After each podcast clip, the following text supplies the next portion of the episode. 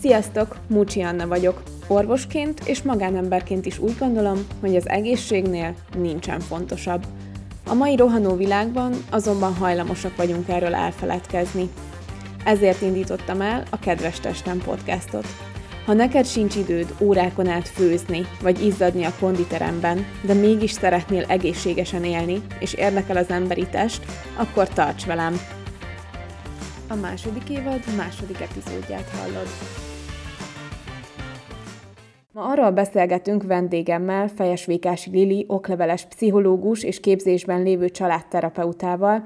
hogy milyen mítoszok és tévhitek övezik a terápiába járást.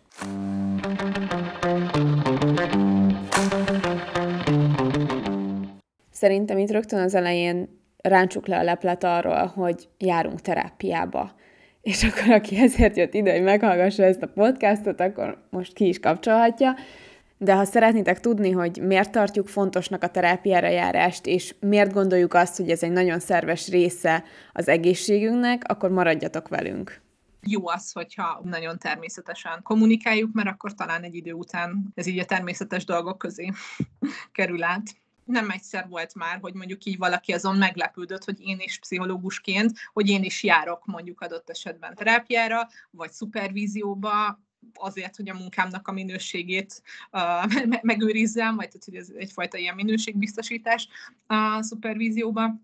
járni, és hogy, hogy igen, tehát hogy így szerintem így lehet ezeket a dolgokat normalizálni, hogyha, hogyha így úgy beszélünk róluk, mint hogyha tényleg a világ legtermészetesebb dolga lenne, mert nyilván, hogyha eltörik a kezed, vagy nem tudom, fáj a, a, a lábad, vagy bármi, akkor elmész orvoshoz, és hogy miért kéne a mentális egészségeddel másképp csinálni. Azt sem titkolod, hogyha elmész, nem tudom, egy éves labort csináltatni, vagy tényleg, hogyha fáj a hátad, akkor elmész és, és megnézeted, szóval, hogy, tehát, hogy ennek ugyanilyen természetesnek kéne lenni. Szerintem alapvetően azért szégyellik sokan, hogyha terápiába járnak, vagy azért nem hangoztatják, mert ennek akkor ez magában hordozza azt, hogy neked van egy olyan problémád, amit egyedül nem tudtál megoldani. És sajnos még mindig a mi kultúránknak az része, hogy neked egyedül kell mindent megoldanod, mert ha te nem oldod meg egyedül, akkor gyenge vagy. Pedig ez nincs így, hogyha te segítséget kérsz, attól leszel nagyon erős, hogy felismerted, hogy ezt már nem tudom megoldani egyedül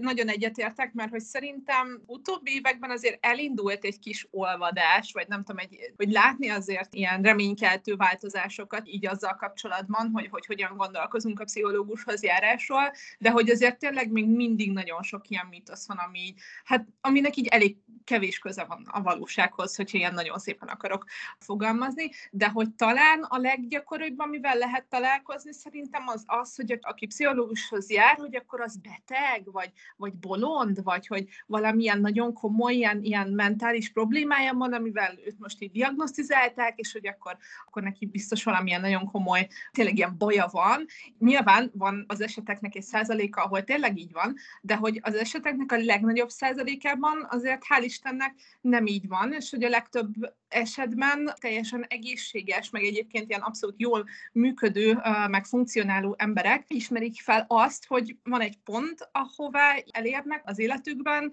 és hogy vannak olyan élethelyzetek, amik így már túlmutatnak az ő határaikon, amit már így nem tudnak megoldani egyedül, vagy nagyon nehezen tudnak csak megoldani egyedül, vagy mondjuk így a családjuk meg a barátaik segítségével, ami mondjuk ezen adott esetben már így túl is mutat, tehát hogy ahol már szükség van külső segítségre és külső támogatásra ahhoz, hogy mondjuk ezt, ezt így megoldják, és hogy akkor itt jöhet be egy pszichológusnak a segítsége, vagy az igénybevétele. Nagyon fontos, hogy ugye ezt bárki megteheti, tehát hogy bárki fordul fordulhat pszichológushoz, és nagyon sokuk esetében tényleg teljesen egészséges e- emberekről van szó, aki egy olyan helyzettel, vagy egy olyan, olyan szituációval találták szembe magukat, ami, a, ami így a saját határaikat meghaladja. Elég mélyen gyökeredzik így a gondolkodásunkban, vagy így a társadalmunkban, hogy ezeket a dolgokat így egyedül kell megoldani, és hogy, hogyha nem tudod egyedül megoldani, hogy akkor gyenge vagy, és hogy szerintem ez meg pont fordítva van, hogy, hogyha valaki képes beismerni azt, hogy vannak határai, és hogy képes látni azt, hogy, hogy mikor érte őket el, akkor az, azzal már ő sokkal közelebb van a megoldáshoz,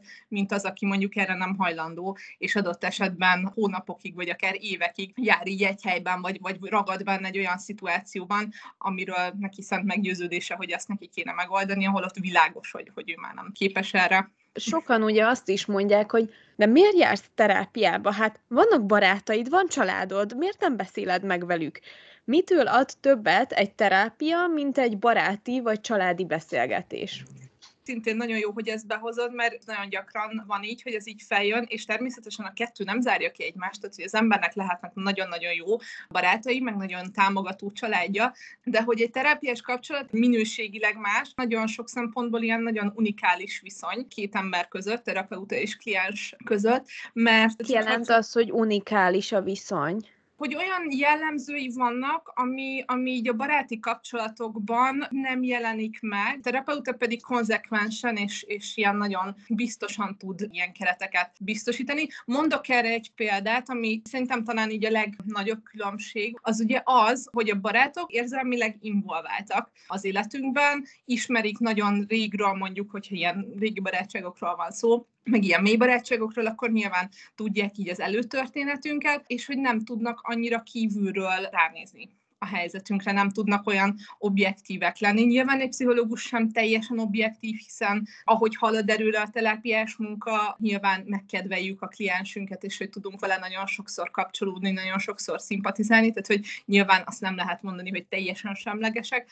vagyunk tőle. Az a kép ugrott most be, hogy van mondjuk egy rendezvény, ami teljesen másképp él meg az, aki benne van a tömeg sűrűjében, és más az, aki mondjuk egy helikopterről nézi ugyanazt a rendezvényt így fölülről. Uh-huh. És a pszichológus így nagyon sokszor kicsit ezt a, ezt a perspektívát tudja hozni, hogy egy kicsit fölülről, egy kicsit más szögből szemléli ugyanezt, és hogy ezt tud egy ilyen pluszt adni. Meg ugye az is nagyon lényeges, hogy ugye a barátok azok így nagyon sok szálon involválva vannak az életünkben, nagyon gyakran, hogyha mondjuk van egy helyzet, van egy konfliktus például, akkor a másiknak, a másik fél nézőpontját is ismerik, nem tudnak pártatlanak, nem tudnak ítélkezésmentesek maradni, amíg viszont egy pszichológusnál ez teljesen alapvető, és hogy ez az alapbeállítás, hogy ilyen ítélkezésmentesen, minősítésmentesen vagyunk benne. Ebben a pszichológus kliens kapcsolatban mindig kliens valósága az, ami érvényesül. Szóval, vagy nem tudom, hogy ezt mai szavakkal jól mondom el, de hogy amit ő Teljesen. Ami az ő értékrendje, meg ami neki fontos, az az, ami abban a terápiás folyamatban is az alapvető dolgokat képviseli. Igen, igen, pontosan, és hogy, tehát, hogy az ő szubjektív valósága, az ő szubjektív élményvilága az, hát amire fókuszálunk tulajdonképpen az ülések során. Igen, így van. És ez nagyon érdekes még az is, hogy amikor így elkezdesz gondolkozni, hogy, vagy felvetül benned, hogy nem vagy jól, és mondjuk már eljutsz arra a szintre, hogy hú, akkor kellene egy terapeuta.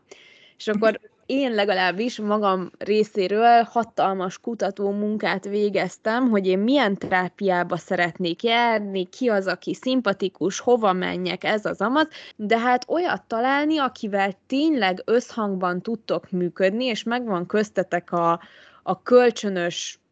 odafigyelés, amire alapvetően egy terápiás folyamat épül, nagyon nehéz. És végül oda jut az ember, hogy elkezd ajánlásokat kérni a környezetéből, és akkor akik őt ismerik, és szakmabeliek, nekem hál' Istennek elég sok szakmabeli ismerősöm van, tudnak ajánlani olyat, aki neki megfelelő lesz. És így én például a saját élményre egy analitikus terápiába keveredtem, amire én már hát vagy fél éve jártam, amikor én rájöttem, hogy amúgy én analitikus terápiába járok, és így teljesen letaglózódtam, hogy te jó ég engem, ez tökre nem is érdekelt, és nem is ezt akartam, de mégis működik.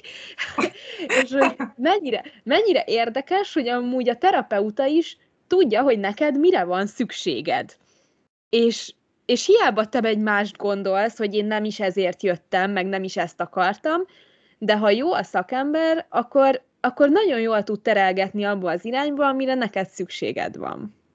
Igen, igen, ez teljesen így van, és hogy valószínű akkor te teljesen véletlenül egy olyan szakemberhez kerültél, aki veled nagyon-nagyon jól kompatibilis volt, vagy, vagy tud, tud lenni, akkor ezek szerint a mai, mai napig is, és hogy fordítva, hogy te is így nagyon jól tudsz vele működni, és ez igazából a jó terápiás kapcsolatnak az alapja. De hogy igen, ez tök jó, hogy erre reflektáltál, hogy itt azért tényleg nagyon sok szempontot érdemes figyelembe venni, meg így mérlegelni, mielőtt mondjuk elkezdünk valakihez járni. Ugye természetesen az, hogy kizárjuk azt, hogy mondjuk egy ilyen segítő alternatívával van dolgunk, nehogy egy ilyen aurahegesztőhöz kerüljünk. Nyilván ő egy hiteles szakember, és hogy a képzettségeit mondjuk így feltünteti, pontosan lehet tudni, hogy ő, ő milyen módszerben képződött, mi, milyen végzettséggel rendelkeznek, tehát hogy ez, ez itt teljesen alap, meg hogy mondjuk azt is általában így felszoktuk mindig tüntetni, hogy mondjuk milyen, mármint, hogy ilyen honlapon és hogy ilyen elő, elérhetőségek tekintetében, milyen kérdésekkel, vagy milyen problémákkal lehet hozzánk fordulni, az mondjuk már alapvetően gyanús, hogyha valakinek ilyen iszonyatosan széles palettája, mert akkor az, az általában, hogyha valaki mindenhez is ért, akkor lehet, hogy igazából az a, az a helyzet, hogy ő semmihez sem ért. Ez így alapvető, de hogy mondjuk olyan szempontokat is érdemes mérlegelni, hogyha mondjuk valaki így először jár pszichológusnál, vagy hogy elsőre keres pszichológust, hogy, hogy mondjuk így milyen korú, milyen nemű pszichológussal tudnám magát így a legkomfortosabban elképzelni. Akár érdemes mondjuk egy ilyen gondolatkísérletet is így leforgatni fejünkben, hogy mondjuk, hogy ahogy elképzeljük magunkat, hogy, hogy ülünk egy pszichológussal szemben, hogy ki jelenik meg előttünk, vagy milyen jellemzői vannak így az adott szakembernek. Ezek is nyilván számítanak, mert hogy mondjuk nem tudom, valaki lehet, hogy egy idősebb pszichológussal annyira nem érezni magát komfortosan, mert hogy inkább mondjuk egy, egy, egy fiatal, vagy velünk egy, egy idős valakit úgy érezzük, hogy lehet, hogy ő esetleg jobban érti, amit mondunk, és hogy mondjuk adott esetben egy, egy nyelvet tudunk vele idézőbetével beszélni, szóval, hogy ezek is nyilván számítanak, de hogy igazából az a fontos, hogy tényleg amikor először elmegyünk hozzá, vagy elején belefogunk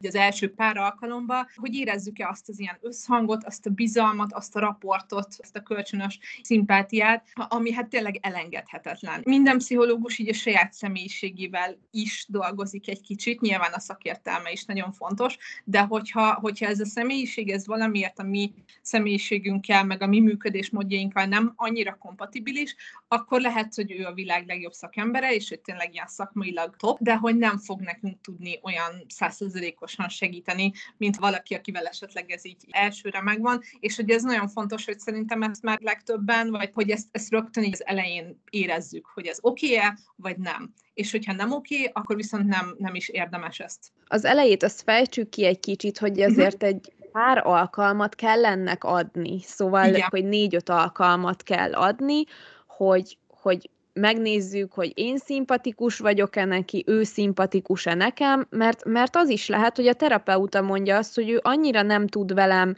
együtt mhm. rezonálni, hogy, hogy nem lesz jó a mi együttműködésünk, és ez egy annyira belsőséges viszony, ami, aminek köze sincs ahhoz, amit az elején te is mondtál, hogy ez egy más helyzet, mint hogy a barátnőddel leülsz beszélgetni. Szóval ez valahol egy mesterséges, kölcsönös odafigyelés,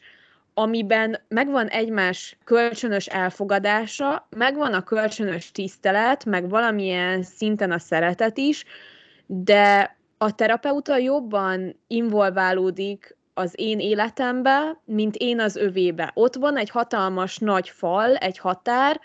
ahol igazából a mi kapcsolatunk az rólam szól. Pontosan, igen, és hogy ebből a szempontból, tehát hogy ugye a baráti kapcsolatok azok kölcsönösek, és kölcsönösségen alapulnak, és, és igen, ez nagyon jó, hogy kiemelted, hogy a terapeuta-kliens kapcsolat az nem, az egy eltolt, vagy tehát, hogy ilyen egyenlőtlen viszony, de hogy nyilván annak érdekében, hogy a legtöbb kapacitást, ami ott az ülésen van, hogy azt, azt rám és az én problémáimra, meg az én, én engem foglalkoztató kérdésekre tudjuk fókuszálni, mert hogy alapvetően azért vagyunk ott, azért ülünk ott, hogy hogyha nekem van valamilyen problémám, hogy akkor arra találjunk egy megoldást, ilyen, hogy ezért a célért közösen ketten dolgozunk.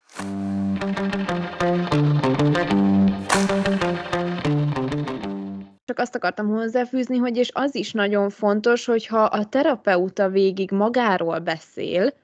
az is egy intőjel, mert nem azért vagyunk ott, hogy ő végig magáról beszéljen. Hát pontosan, pontosan. Azért elég komoly összegeket fizetünk azért, hogy, hogy, hogy ránk figyeljenek abban az 50 percben, és hogy, hogy tényleg megkapjuk azt, amiért jöttünk, igen, és hogy, hogyha a terapeuta ezt ellopja a sót, idézőjelbe téve, akkor az, az nagyon nem oké, és igen, valóban az szintén egy intőjel, hogy akkor nekünk onnan inkább érdemes továbbállni. De egyébként hál' Istennek nem ez szokott a jellemző lenni, hanem hogy pont, hogy fordítva, hogy ugye a kliensekben van egy, hát egy hiányérzet egy picit, nagyon sokszor érzékelik, hogy ez egy egyenlőtlen dolog ilyen szempontból, hogy így nagyon keveset tudnak, és hogy mondjuk kíváncsiak, és hogy kérdeznek. Igen, tehát hogy ez is egy, egy ilyen érdekes helyzet, amiben nagyon-nagyon fontos, hogy tudjuk a, a kompetencia határainkat, és ezeket a, a törekvéseket tudjuk úgy keretezni, hogy igen, hogy ne, ne rólunk szóljon aztán a, az ülés, és hogy ne az legyen, hogy nem is vesszük észre, hogy igazából már 10 perccel a kliens kérdéseire válaszolunk. Ez nagyon-nagyon fontos, és hogy ezért kell ilyen sok évig tanulni, és ennyit képződni, hogy ezt az ember tudja kezelni, ezt a helyzetet. Ezek amúgy nagyon érdekesek, így visszagondolva a saját terápiás folyamatomra, hogy hogy én is így mennyire egy nagyon beszűkült világképpel ültem ott az elején, és hogy nyílt ki a világ, és hogy vittem ki az ott tanultakat a külvilágba, és, és az elején tudom, hogy arra gondoltam, hogy úristen, ez soha nem fog működni, ez, ez hülyeség, én nem jövök többet, és, és azon az első négy-öt alkalmon túl kell lendülni ahhoz, hogy utána tényleg uh, tudjál fejlődni, és hát azt viszed el ebből, amit te beleraksz. Ez így van, ez így van, és igen, tehát hogy ez, ez nagyon jó, hogy ezt is behoztad, hogy neked ez négy-öt alkalom volt, amíg, amíg ez így beindult, ez nagyon-nagyon egyénfüggő szerintem, és hogy nagyon, tényleg nagy egyéni eltérések vannak abban, hogy ki mikor érzi azt, hogy ez így működni fog, és hogy ez így oké. Okay. Nekem az a tapasztalatom, hogy van, akinél már az első alkalommal teljesen nyilvánvaló, és hogy van, van ahol a harmadik, negyedikig tart ez, és akkor alakul ki az első, párülés az mindig az ismerkedésről szól, és hogy terapeuta is, meg kliens is, tehát hogy így, így mind a ketten kölcsönösen feltérképezzük egymást, és hogy, hogy meg, megismerjük egy picit azt, és hogy feltérképezzük egy picit azt, hogy fogunk-e tudni hosszabb távon együtt dolgozni, és hogy mondjuk adott esetben tényleg egy, egy hónapokig vagy évekig tartó folyamatban közösen elköteleződni mind a ketten. És igen, az is tök jó, hogy ezt említetted, vagy erre a terapeuta is mondhatja azt, hogy nem. Hogy ez nyilván az ő szájából is itt teljesen legitim mondat, hogyha nem feltétlenül csak kompetencia határ kérdésében, lehet, hogy egész egyszerűen mondjuk emlékezteti valaki olyanra a kliens, aki, aki nagyon befolyásolná mondjuk közös munkát, és hogy ettől nem tud elvonatkoztatni. Ez megtörténik, hogy útját állja a közös munkának, de hogy ez, a, ez fontos, hogy ezeket fel tudjuk ismerni, és ne dolgozzunk olyannal, akinél bármi ilyesmi felmerül, és hogy kivel így nincsen meg ez a fajta összhang, és nincs meg a rapport.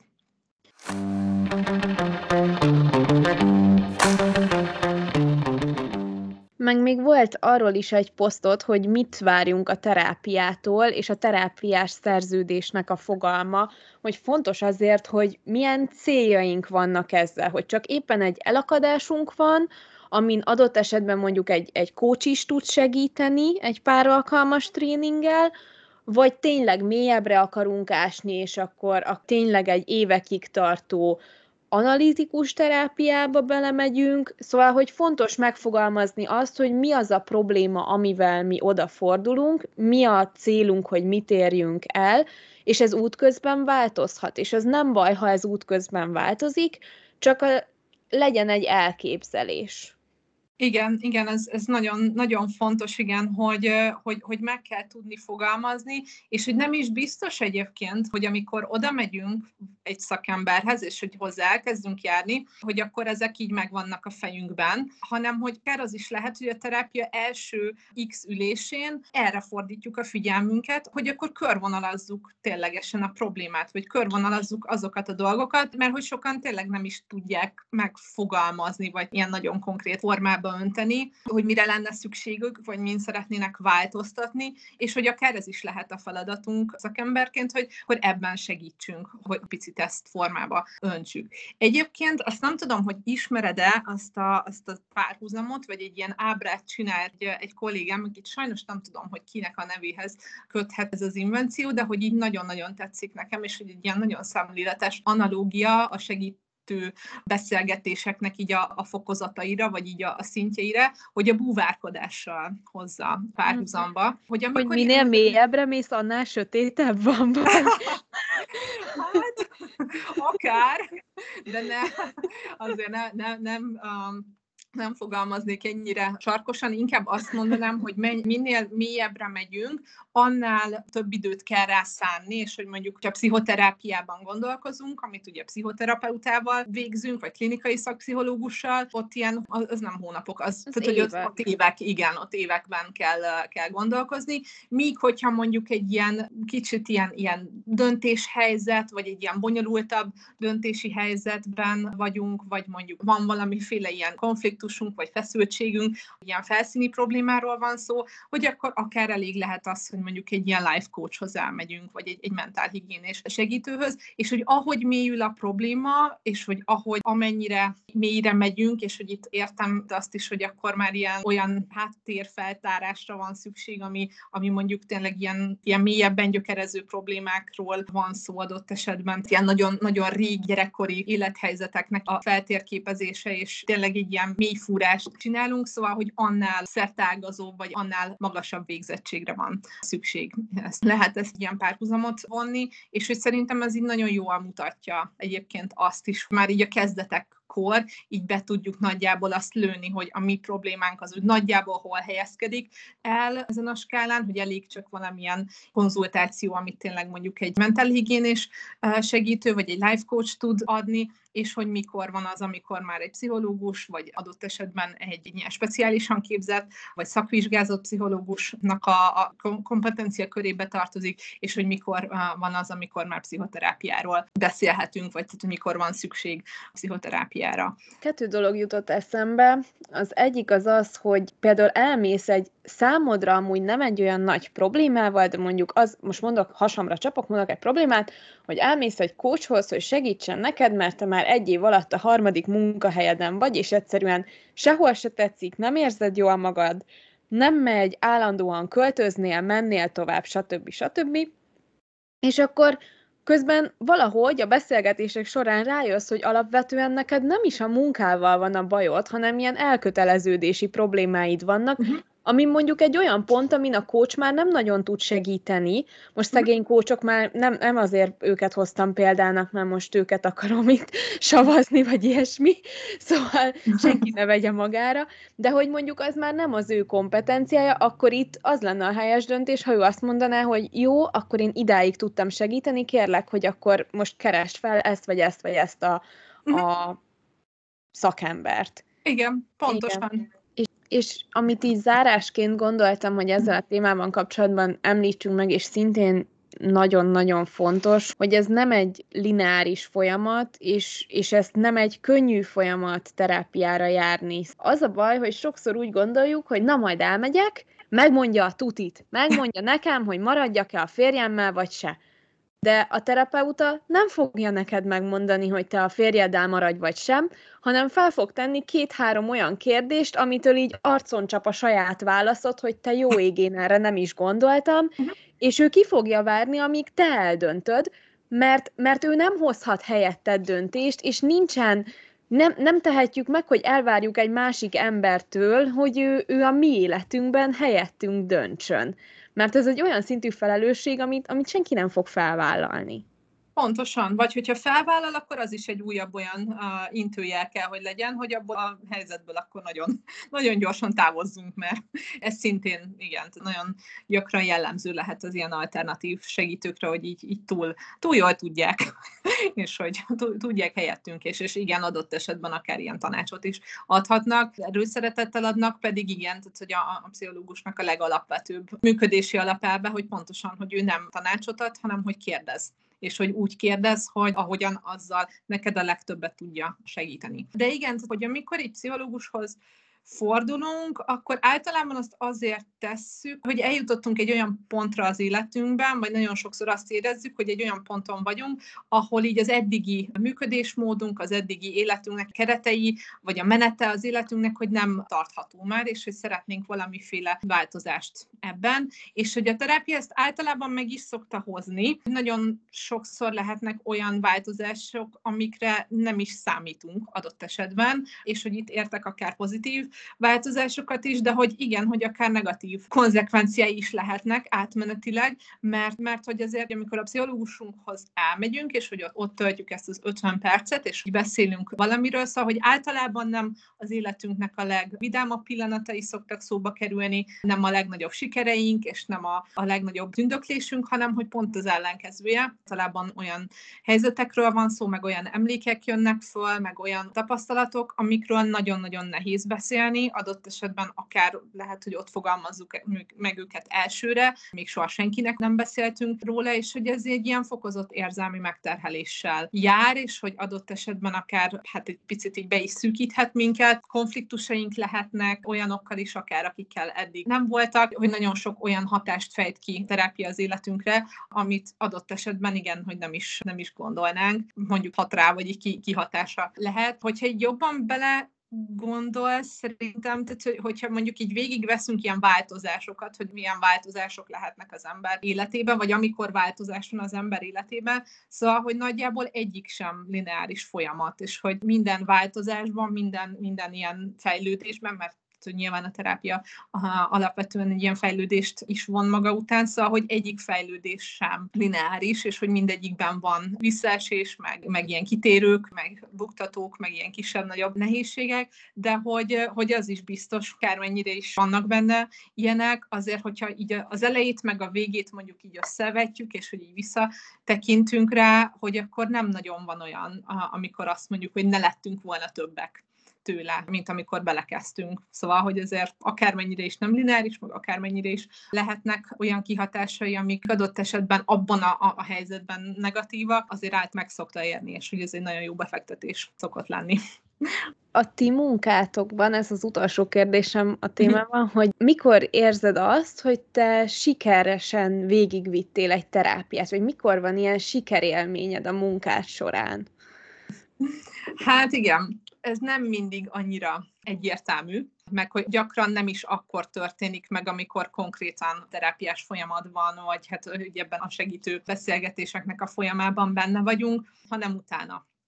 úgy lehet jól visszakövetni. Nem tudom igazából, hogy a többi megközelítésben, vagy ilyen, ilyen módszerben, hogy mi, mik így a szokások. Én a családterápiás megközelítést, meg ezt a rendszer szemléletet tudom, amiben, amiben én képződöm. Hát azért elég sokszor szokott az lenni, főleg egyébként, hogyha családokkal, vagy párokkal, de hogy kár egyéniben is, hogyha dolgozunk, hogy egy ilyen utánkövetésre visszahívjuk azokat, akik jártak hozzánk, mit tudom én, mondjuk fél vagy egy egy év elteltével, és hogy ez szokott lenni általában egy olyan feedback, vagy ez tud lenni egy olyan feedback, amikor úgy egy picit beérnek azok a dolgok, amiken dolgoztunk, hogy maga tényleg így a, a dolgozás fázisa, akkor így járnak, és hogy az ilyen nagyon intenzív, és nagyon, hát akkor így nagyon benne vagyunk a munkában, akkor is vannak persze ilyen változások, de hogy nem az a jellemző, hanem hogy inkább az, hogy így amikor visszatérnek, akkor számolnak be olyan dolgokról, hogy azt mondjuk, hogy wow, azt a,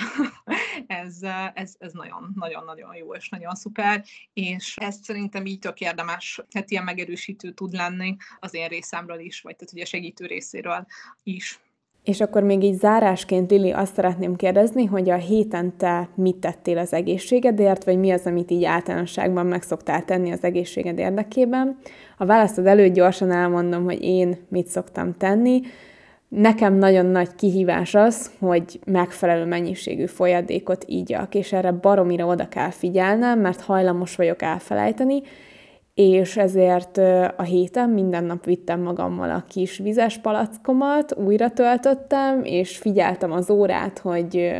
hány óra van, mennyit ittam már meg, hogy meglegyen biztosan a napi három liter folyadékbevitelem. És te mit tettél a héten az egészségedért? A legfontosabb dolog, amit ezen a héten, és hát igazából minden héten teszek az egészségemért, az az, hogy futni járok. Minimum három, de sokszor inkább négy alkalommal is elmegyek hetente, és hát igazából én nagyon sokszor nem a futást élvezem, vagy többnyire nem a futást élvezem, hanem, hanem egyrészt, hogy amikor túl vagyok rajta, és másrészt azt a nagyon-nagyon sok pozitív hát idézőjelbe téve mellékhatás, amit tapasztalok uh, miatta a, a, az életemben, meg a mindennapjaimban, úgyhogy, uh, úgyhogy ez mindenképpen, amit, uh, amit mondanék. Illetve még ami így eszembe jut, az az, hogy igyekszem olyan időket beiktatni azért a, a napjaimba, amikor, uh, amikor nem csinálok semmit a szószoros értelmében, nyilván nem uh, egész nap, hanem mondjuk egy ilyen, egy-egy ilyen rövid uh, idő uh, erejéig, annak érdekében, hogy a, a gondolataim, meg az érzéseim, a tapasztalataim, amik, amik így egész héten érnek, ezek a behatások, hogy ezeknek a behatásoknak legyen egy kis konszolidációs ideje, hogy legyen egy olyan térésidő, amikor, amikor ezek egy picit feldolgozódhatnak, és egy picit leülepedhetnek. Úgyhogy azt hiszem, hogy ennyi. Lilit megtaláljátok Instagramon, pszichológus szemmel néven, illetve a pszichológus keresőn is tudtok hozzá időpontot foglalni, hogyha a beszélgetés alapján úgy gondoljátok, hogy ő a megfelelő terapeuta számotokra, és vele jól tudnátok együtt dolgozni. Hogyha bármilyen kérdésetek van az epizóddal kapcsolatban, azt mindenképpen írjátok meg nekünk Instagramon, vagy pedig Facebookon a zárt csoportunkba. Hogy ne maradjatok le a legújabb részekről, mindenképpen iratkozzatok fel a csatornánkra. Legyen szép hetetek, és ne felejtjétek, kedves testem podcast, egészség kívül, belül, körülötted. Sziasztok!